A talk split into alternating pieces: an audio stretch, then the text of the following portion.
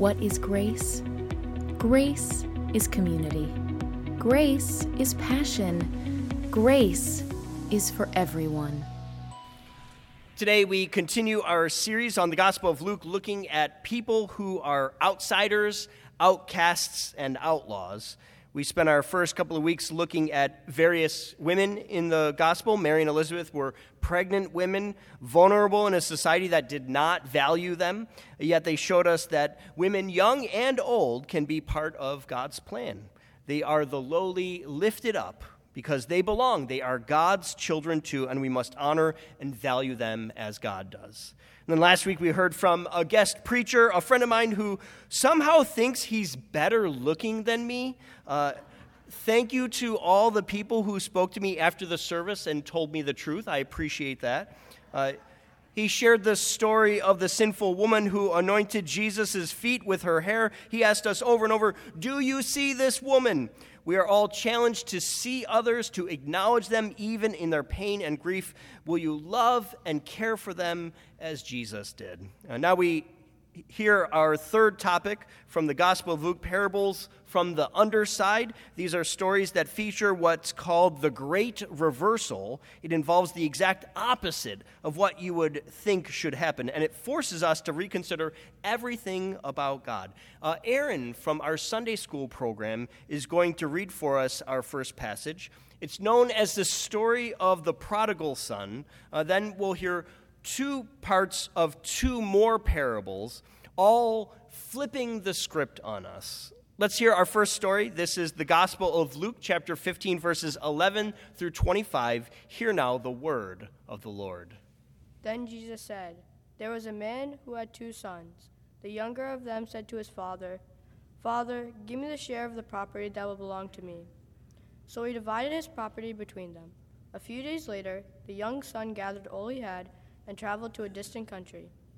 And then he squandered his property in a dissolute living. When he had spent everything, a severe famine took place throughout that country, and he began to be in need. So he went and hired himself out to one of the citizens of that country, who sent him to the fields to feed the pigs. He would gladly have filled himself with the pods that the pigs were eating, and no one gave him anything. But when he came to himself, he said, 'How many of my father's hired hands have bread enough and to spare? But here I am dying of hunger. I will get up and go to my father, and I will say to him, Father, I have sinned against heaven and before you. I am no longer worthy to be called your son. Treat me like one of your hired hands.' So he set off and went to his father. But while he was still far off, his father saw him, and he was filled with compassion. He ran and put his arms around him and kissed him.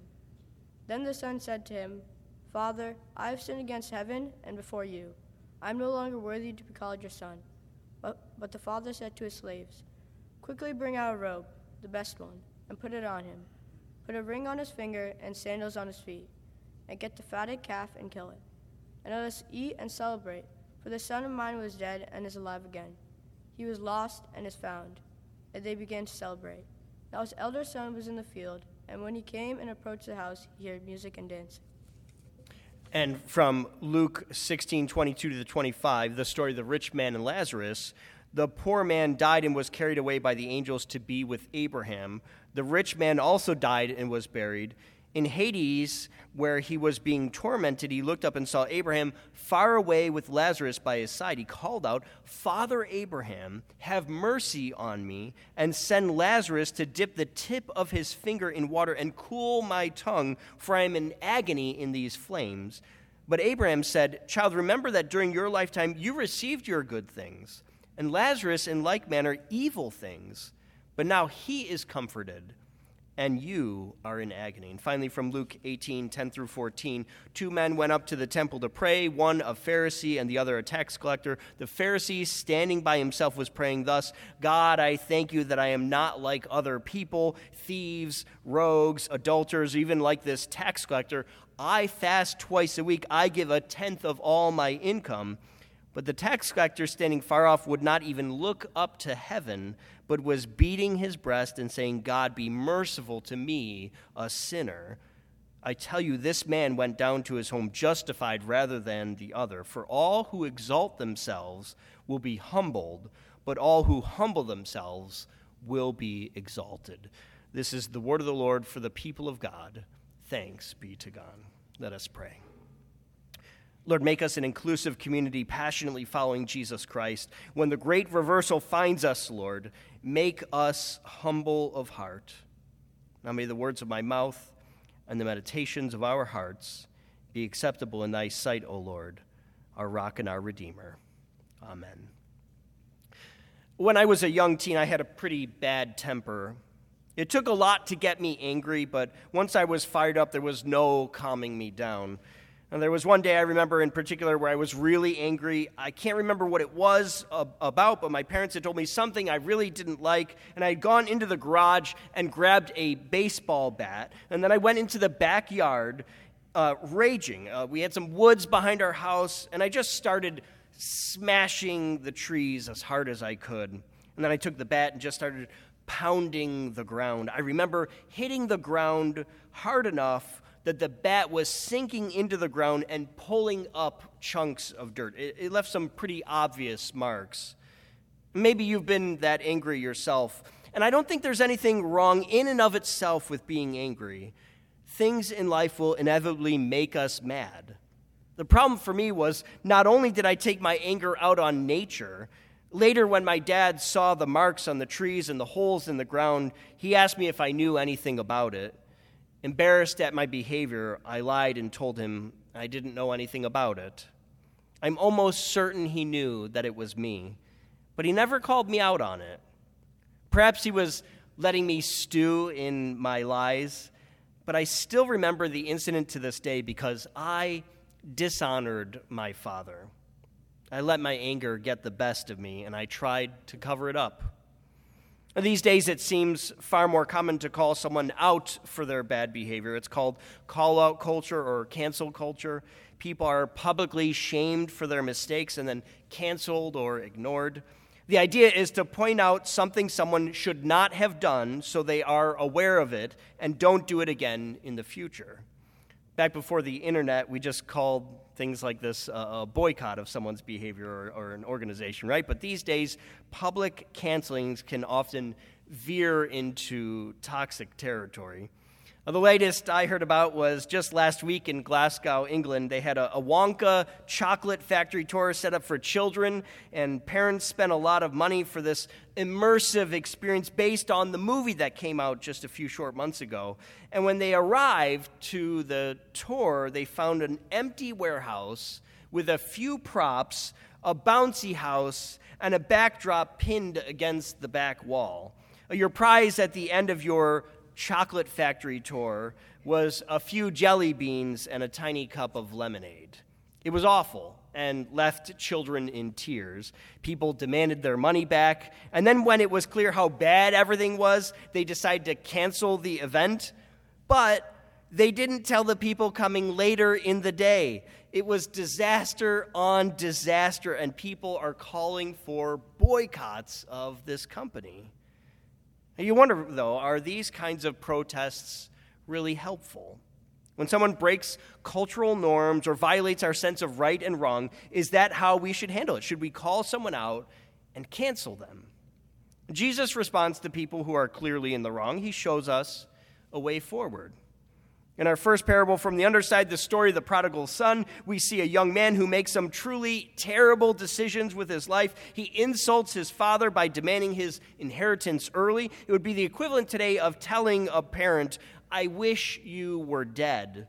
His father ends up giving him the money anyways, though, and the son goes and wastes it away. That's where we get the word prodigal. It literally means spending money wastefully or extravagantly. And what does he spend it on? Disillusion. We don't use words like that today, but it originally meant hopelessly sick. He lived in a way that was so sick, a way that would destroy himself. So we have a young man that is so reckless, so extravagant, he is ruining all hope of a meaningful life. After spending all the money his father earned over a lifetime, he hits rock bottom, eating pig's food, and he thinks to himself, hey, even my dad's servants don't live this bad. Maybe if I go back to him, he will let me live as one of his servants. He goes back, and his father won't accept him as a servant. Instead, he receives him as a son. Despite all the money he's wasted and harm he's done to himself, he is still a son. Now, you can understand why the older brother would be mad at this point, can't you? Even if the younger brother retakes his role in the home as a son, he's still the same person. He's still going to waste money and live foolishly. He may have already brought the family to the edge of ruin, but here's how the story ends. After the older brother complains, the father says, "Son, all that is mine is yours, but we had to celebrate and rejoice because this brother of yours was dead and has come back to life. He was lost and has been found." This first parable of Jesus from the underside is reminding us that people are more important than possessions, and that God is for the prodigal just as much as he is for the faithful servant. The next parable is the rich man and Lazarus. The rich man has everything he could ever need. Lazarus is a poor beggar and can't even eat the scraps from the rich man's table.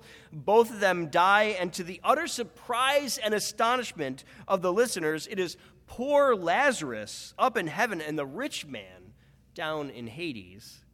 The poor couldn't read and were assumed to be unable to follow the strict observance of the law. The rich, though, were almost always considered blessed by God, and it was assumed that they could easily get into heaven because any bit of charity they offered to another person would add to their own righteousness. So it should be easy for the rich man to make it to heaven. Yet that's not what happens here. There's another story Jesus tells a couple of chapters later about a rich man wanting to know how to follow God, and Jesus tells him to give away everything to the poor. Then he turns to the disciples and says, it's easier for a camel to go through the eye of a literal threading needle than it is for a rich person to get to heaven. It seems like Jesus is saying, even having money and helping the poor is not enough. The disciples are aghast. What if the rich can't get in? Then who can? And Jesus says essentially, when you leave behind the things of this world, you gain so much more both in this life and in the next. And that's the point over and over when it comes to riches. In a world that prioritizes accumulating material possessions, you have to be willing to give. Don't be stingy. Don't be callous to the needs of others. Open your heart and help someone. Someone told me about some news this week that maybe you heard about. A woman named Ruth donated $1 billion to a medical school she taught at for years in the Bronx. It will provide free tuition for practically any student who attends. The thing that sticks out so much about this gift, though, is one, how big it is. It is the third largest gift to a school ever in human history. And two, she didn't ask for anything. She didn't demand a new president or a building to be named after her. It was a gift freely given, no strings attached. I think that's exactly what Jesus is teaching in these parables. Give freely, without any demands or requirements. Give because God wants people to know that he loves them, whether they are stuck in addiction, wasting away their money, or are saints that would give $1 billion away without a second thought. They are all loved by God. I know this is what Jesus is teaching because of our very last parable. Two men are in the temple, both praying to God. One is a Pharisee, a religious leader, and the other is a tax collector who would have been thought of as a traitor to their nation and a literal thief stealing from the little guy. The Pharisee prays to God and saying, "Thank you, God, that I'm not a thief or a rule breaker or an adulterer, and I'm definitely not like this tax collector." And he goes on to list the ways that he is righteous with his money. On the other side is the tax collector who would have had a lot of money, but in shame is unable to lift his head to heaven. He beats his chest. in repentance and ask God to take away his sin. He is humble. He knows he is wrong and asks to be forgiven. Jesus ends the brief story saying, "The tax collector went home justified, for all who exalt themselves will be humbled, but all who humble themselves will be exalted." In every story, the person who is supposed to be the bad guy is forgiven, is made right with God. It's not about their money or what society thinks. It's all about the heart.